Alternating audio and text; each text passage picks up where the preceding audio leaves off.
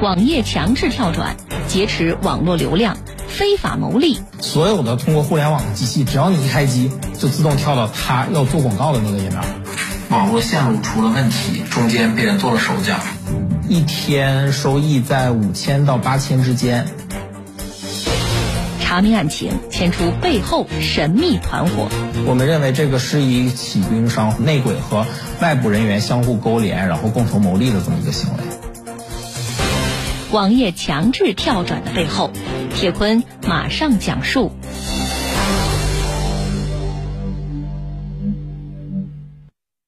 看到刚才输入的网址是零零开头的，零零零六七八点 com 是这个网址，但是呢，随后计算机自动给我跳到了这个网址，它中间有出现了一个跳转的过程，说明我们的网络线路出了问题，中间被人做了手脚。去年十二月的一天，黑龙江省大庆市公安局网警分局案件侦查一大队的民警耿帅在做侦查实验的时候，他突然发现自己的电脑出现了问题，这浏览器总是莫名其妙的被引向一个赌博的网站。通俗一点来说，就是自己的网络被劫持了。耿帅他马上开始查找原因。第一是那个侦查人员操作失误，但是这个东西很快就被我们排除了，因为我们侦查人员和设备没有换过。然后呢，第二呢，就是说可能是电脑中了病毒，然后这个呢也被我们就迅速的排除了。排除这外部的因素，耿帅他判断自己遭遇了网络劫持。计算机黑客的方式叫做互联网流量劫持，大庆全市居民不管上哪个网站，都会被导到他想让我们去的网站。整个大庆，呃，政府也好呀，然后那个医院也好啊，所有的通过互联网的机器，只要你一开机，就自动跳到他要做广告的那个页面了。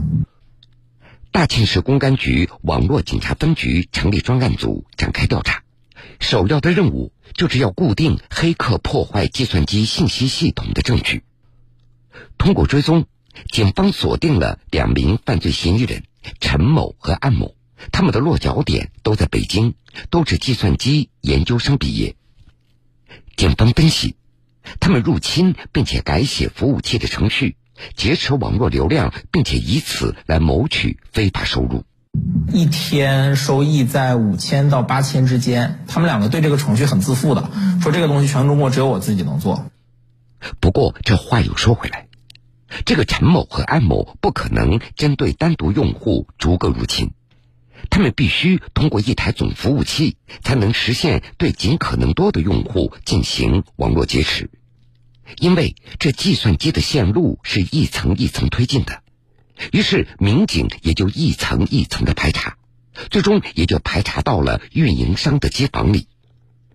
运营商的机房里，运营商的机房里面呢，我们就发现了这条呃有问题的一台服务器。令警方没有想到的是。这两名嫌疑人通过一家大型网络运营商的机房在作案，外人连门都进不去的这个机房，竟然会出现一台来路不明的黑客服务器。只有一种可能，那就是机房内部出现了问题。我们认为这个是一起运营商内鬼和外部人员相互勾连，然后共同牟利的这么一个行为。呃，在法律上涉嫌两个罪名，第一个呢叫非法控制计算机信息系统。啊，然后第二呢，叫破坏计算机信息系统。发现问题的运营商也是积极配合调查，通常能够自由进出机房的也只有三五个人。就这样，在利益的驱动下，这其中的工作人员也就变成了违法犯罪的帮凶。大庆这个点的这个运营商的主管，机房的主管。然后呢，他除了日常的工资收入之外，他正常不应该有其他的收入，因为这个人我们提前也侧面了解了，他没有什么副业。结果呢，他会在每个月定期的时候收两万块钱，会在每个月每个月固定的一个日期收到这个来自于哈尔滨的一个人给他固定的转账两万块钱，在他收到这两万块钱的当天下午，就会把这两万块钱。分别用五千五千的形式转给他下面的两个技术骨干，内外勾结，工作人员动手脚，在网络运营商的机房里悄无声息的安装了自己的服务器。那么，黑客和他们是怎么认识的？这中间又有着什么样的利益关系呢？我们在那个调查过程中发现了一个哈尔滨的呃组织人员，他是负责对上联系黑客技术，对下联系这些这个运营商。哈尔滨的这个人是谁呢？他是负责为运营商提供第三方的整合方案的和卖卖服务器。我们可以理解成是他是给运营商提供服务的。这个人就是父母，家住在哈尔滨市，在当地开了一家信息科技公司，常年与多家网络运营商有业务合作，所以他能接触到黑龙江省内多家运营商的核心管理人员。熟悉之后，他就自称自己还有一个广告推荐项目，只需要安装一台服务器，每个月都能额外获得一笔收入。像大庆一个月呢给两万块钱，像绥化的量也比较大，一个月呢也是两万块钱。像黑河呀、佳木斯啊，这个一一个月都是给八千块钱，给一万块钱。最初，付某的服务器被用来为某赌博网站进行引流。然而，北京的陈某和安某并不安于和付某的合作的现状，他们又找到了更多的买家。通过持续不断的流量劫持，他们获取更多的非法收益。除了完成哈尔滨这个组织者应想要完成的事儿之外，他们两个自己又用这个东西做了手脚，劫持了全市网民，访问搜索引擎。今年一月十一号，专案组决定收网，在大庆、哈尔滨、北京三地同时开展抓捕行动。嗯，别动我手机，现在你不能动啊。嗯，只能我动，你不能动。哎。民警在抓获身处北京的两名犯罪嫌疑人陈某和艾某的时候，他们的电脑上还正在运行着拦截程序。最开始的时候，他们不承认这个这个电脑是用作流量劫持黑客用的。嗯。但是我们打开，我们在这个，因为我们也是网警，我们对计算机有。也是非常了解的。当他这个程序程程序摆在我们面前的时候，我们就已经知道他这个东西是做什么的了。他们认为警察可能对这方面不了解，他们在互相聊天的时候也提到了说他们不可能抓到我们。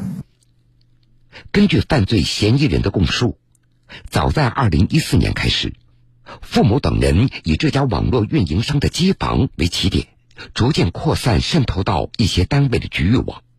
他们的服务器遍布全国多个省市，一般都是由给运营商提供技术支持的第三方公司的经理或者是老板，然后由他们去找一些外地的运营商，比如说，你看这边是有一些辽宁阜新的、上海的、邯郸的服务器、合肥的。短短几年的时间，几名犯罪嫌疑人就非法牟利近亿元。根据嫌疑人陈某的交代。为了逃避打击，他们购买了大量的虚拟货币。你们为什么要买上虚拟货币呢？因为因为我们是也是不不放心国产方面的钱，就觉得担心有问题。目前，这个案件已经由大庆市萨尔图区人民检察院提起公诉。同时，警方提示相关企业，一定要加强内部监管，堵塞源头漏洞。营造一个安全的互联网环境。火眼金睛，铁腕出击，撒下天罗地网，请听坤哥说法。欢迎各位继续来收听新闻故事。二零二二年北京冬奥会举世瞩目，赛场内各国选手激烈角逐。而赛场外却有不法分子打着冬奥的旗号设下骗局。近日，江苏南通警方成功破获了一起特大假冒冬奥知识传播活动的诈骗案，案值超过千万元。同时，还查获这个犯罪团伙非法获取到的公民个人信息三百五十多万条。那是在二月八号，有热心的网友向南通警方举报。说一场所谓的“魅力冬奥”冬奥知识传播助力大使活动的线上答题，在本地的微信群朋友圈内传播开来，吸引众多网友报名参加，涉嫌非法搜集公民个人信息和诈骗。经过初步的调查，南通警方发现，这个活动主办单位自称是所谓的中国管理科学研究院国际人才技能培训基地，主要针对大中专院校在校学生开展。